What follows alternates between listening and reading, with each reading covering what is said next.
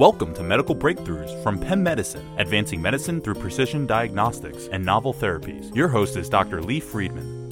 Osteosarcoma is a relatively rare but feared diagnosis. What exactly is an osteosarcoma and how should this be worked up and treated?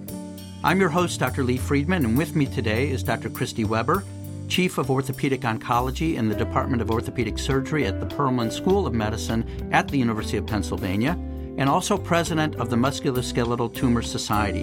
Dr. Weber, thank you so much for being with us. Thank you, Dr. Friedman. It's a pleasure to be here. Well, I'm interested to hear about osteosarcoma. I, I, have not seen one in my practice of 25 years or so, but I uh, carry a lot of trepidation uh, when I just hear the word. What exactly is osteosarcoma? An osteosarcoma is a bone forming malignancy that occurs primarily in the skeleton. And it's not likely that you would see an osteosarcoma in your long practice because they're incredibly rare. So the American Cancer Society estimates that three, a little over 3,000 new bone tumors, that's primary bone tumors, that are malignant will be diagnosed in 2014. And of those, a little over 1,000 will be osteosarcomas. So it's quite rare. It's only 1,000 in the country per year. That's correct. And and you mentioned that it's usually in the bone. Do we sometimes see this in other sites? We occasionally see what's called a soft tissue or extraosseous osteosarcoma, but that's not the main presentation. So I think we'll focus our comments today on the primary presentation in the skeleton.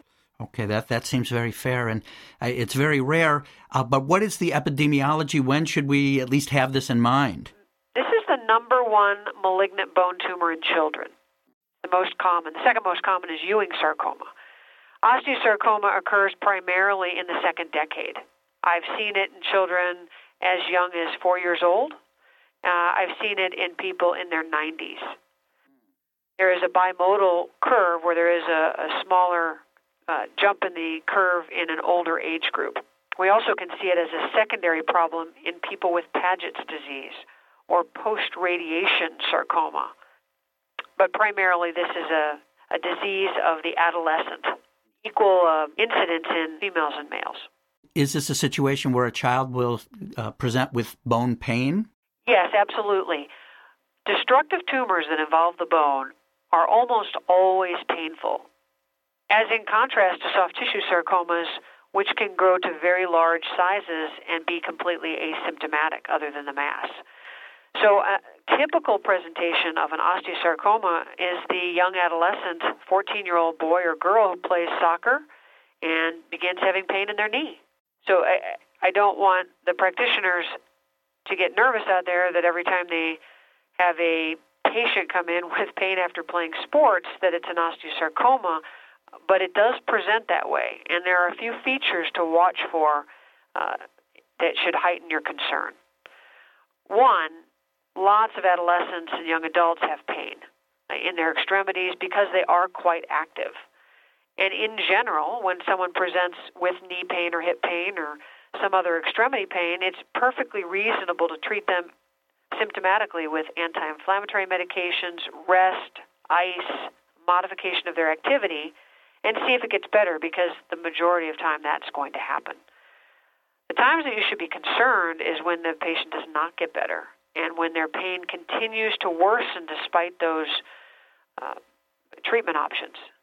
If a patient is now starting to have pain at rest, starting to have pain at night, requiring additional medications, moving on to narcotic medications, those should be very big warning signs that this is not a strain or a sprain, but this is in fact something more ominous. And I would think, in general, a, a couple of weeks with some rest and ice and an NSAID, we should see this settling down in, in children. Is, is that a reasonable time period?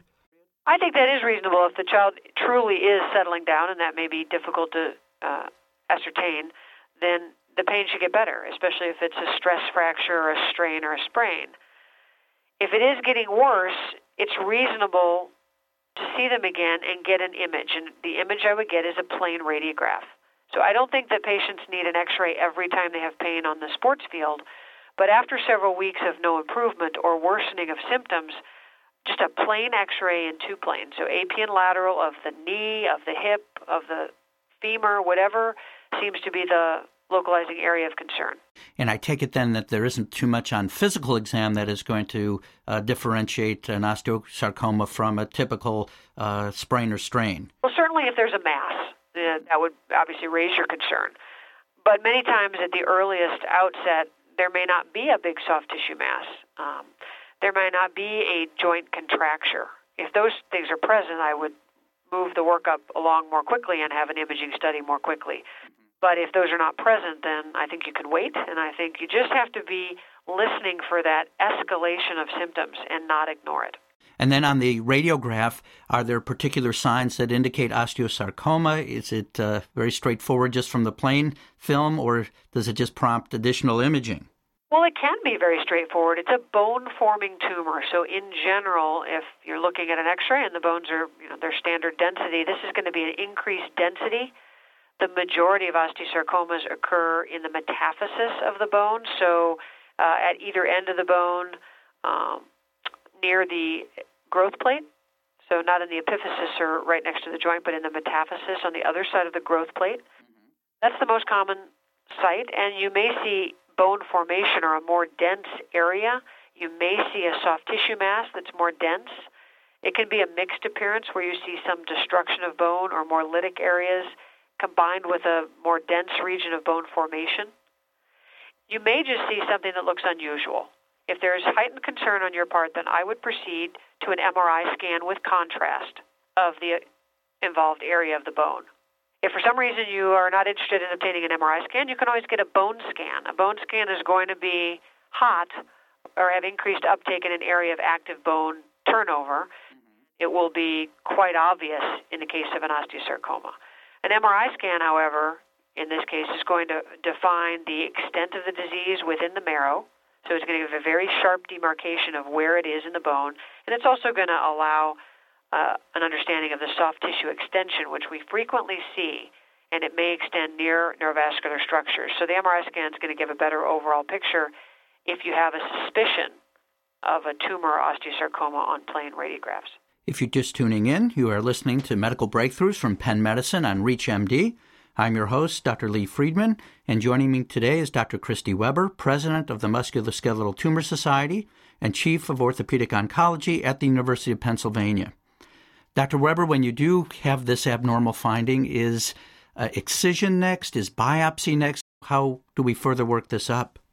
So, if you're a practitioner and you have seen a patient that you're concerned about an osteosarcoma, you've got an x ray, which is concerning, and perhaps you've been moved on to get an MRI scan, which is also concerning. I would stop there and I would refer the patient to someone practicing orthopedic oncology. Usually that's at a major center, and the next steps in the workup will be a biopsy. Biopsies can be done in numerous ways. The standard years gone by is an open biopsy where the patient is taken to the operating room and a small incision is made over the tumor and a piece of the tissue is taken in the operating room. More frequently these days, we've moved to image guided needle biopsies, where either the surgeon or a musculoskeletal radiologist will use fluoroscopy or CT scan or ultrasound to localize the area of biopsy and just use a small needle for both fine needle aspiration and core biopsies. The pathologists now are able to identify an osteosarcoma on this small amount of tissue, and that allows less contamination and uh, quicker recovery and cheaper cost to the patient than an open biopsy. If the biopsy is osteosarcoma on pathology, how do you next determine the extent of the disease? Is it local or has it spread? Right, the next step is staging. So if we know the patient has an osteosarcoma, we've probably already gotten the plain radiographs and the MRI scan of the local area, and that's sufficient. The next step is to stage the patient with a CT scan of the chest because that is the primary location of metastasis for osteosarcoma. A bone scan is also performed to look for bone metastasis, which are much less likely than lung metastasis. Assuming the staging studies are negative, or even if they're positive, the next step in management is referral to a pediatric or adult oncologist. The standard treatment for a patient, whether they're young or old, with osteosarcoma is chemotherapy. The chemotherapy is done first, and it's done for usually approximately two and a half to three months of chemotherapy with alternating three drugs. After the initial chemotherapy, surgical resection is performed to remove the local uh, primary tumor. Patient recovers from the surgery for several weeks and then goes back into systemic chemotherapy for what could be an additional six months. And the initial chemotherapy, starting with that, uh, does that improve surgical cure rates? Well, historically, we used the chemotherapy because we had to fashion a custom prosthesis in many cases, and we needed time to do that. It had to be built in the factory. Nowadays, we don't need that. We have modular prosthetic reconstructions that we can put together for all sizes in the operating room. However, our standard practice remains to start with the chemotherapy. Then, when we do the surgical resection, we actually study the resected specimen very carefully and look at the percent necrosis. So, how much of the tumor is dead, presumably from the chemotherapy. And we're looking for greater than 90%. Greater than 90% necrosis in an osteosarcoma is a prognostic factor for a better overall survival. If the percent necrosis is less, it does not mean that the patient's going to uh, die from the disease. Uh, it just means that it's less good prognosis. And it sounds like the, the surgeries are rather radical. The, the involved extremity needs to be excised, I would imagine. Well, again, in the 1960s and 70s, patients with osteosarcoma, almost all of them had an amputation. And because the disease kills by micrometastasis, patients had an amputation and then they frequently died of their disease anyway. Nowadays, with the advent of more sophisticated imaging techniques, such as higher resolution MRI scans, we're better able to see the extent of the tumor. With better chemotherapy, we're able to provide a higher necrosis rate in these patients, and we can become more effective in resecting the tumor and saving the limb or the extremity. So, in 90% of the cases, limb salvage surgeries are possible.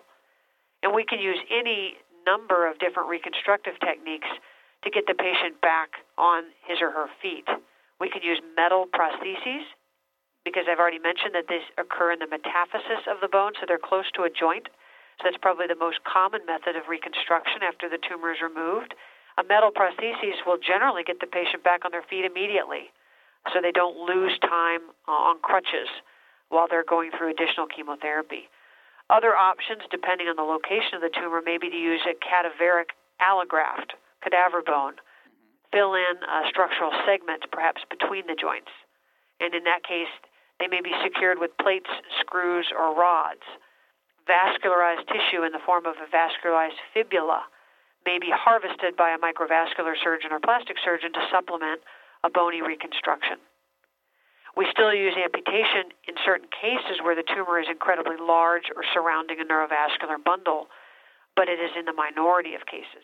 That's very good. And, and it sounds like, in terms of the chemotherapy, there's a standard three drug regimen before the, the surgery.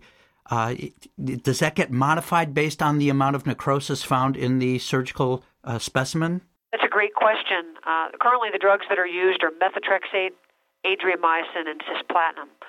If the necrosis rate is low, there have been you know national trials looking at whether adding in different combinations of different drugs will allow them a better overall prognosis, and that has not borne out.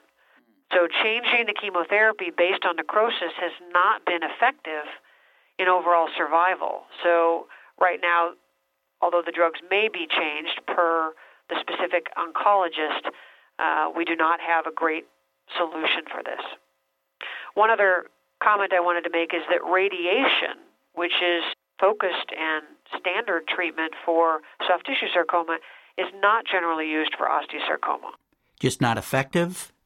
It's not effective and therefore not used, and radiation given to children has other side effects such as growth arrest, contractures and the potential for a second cancer down the line.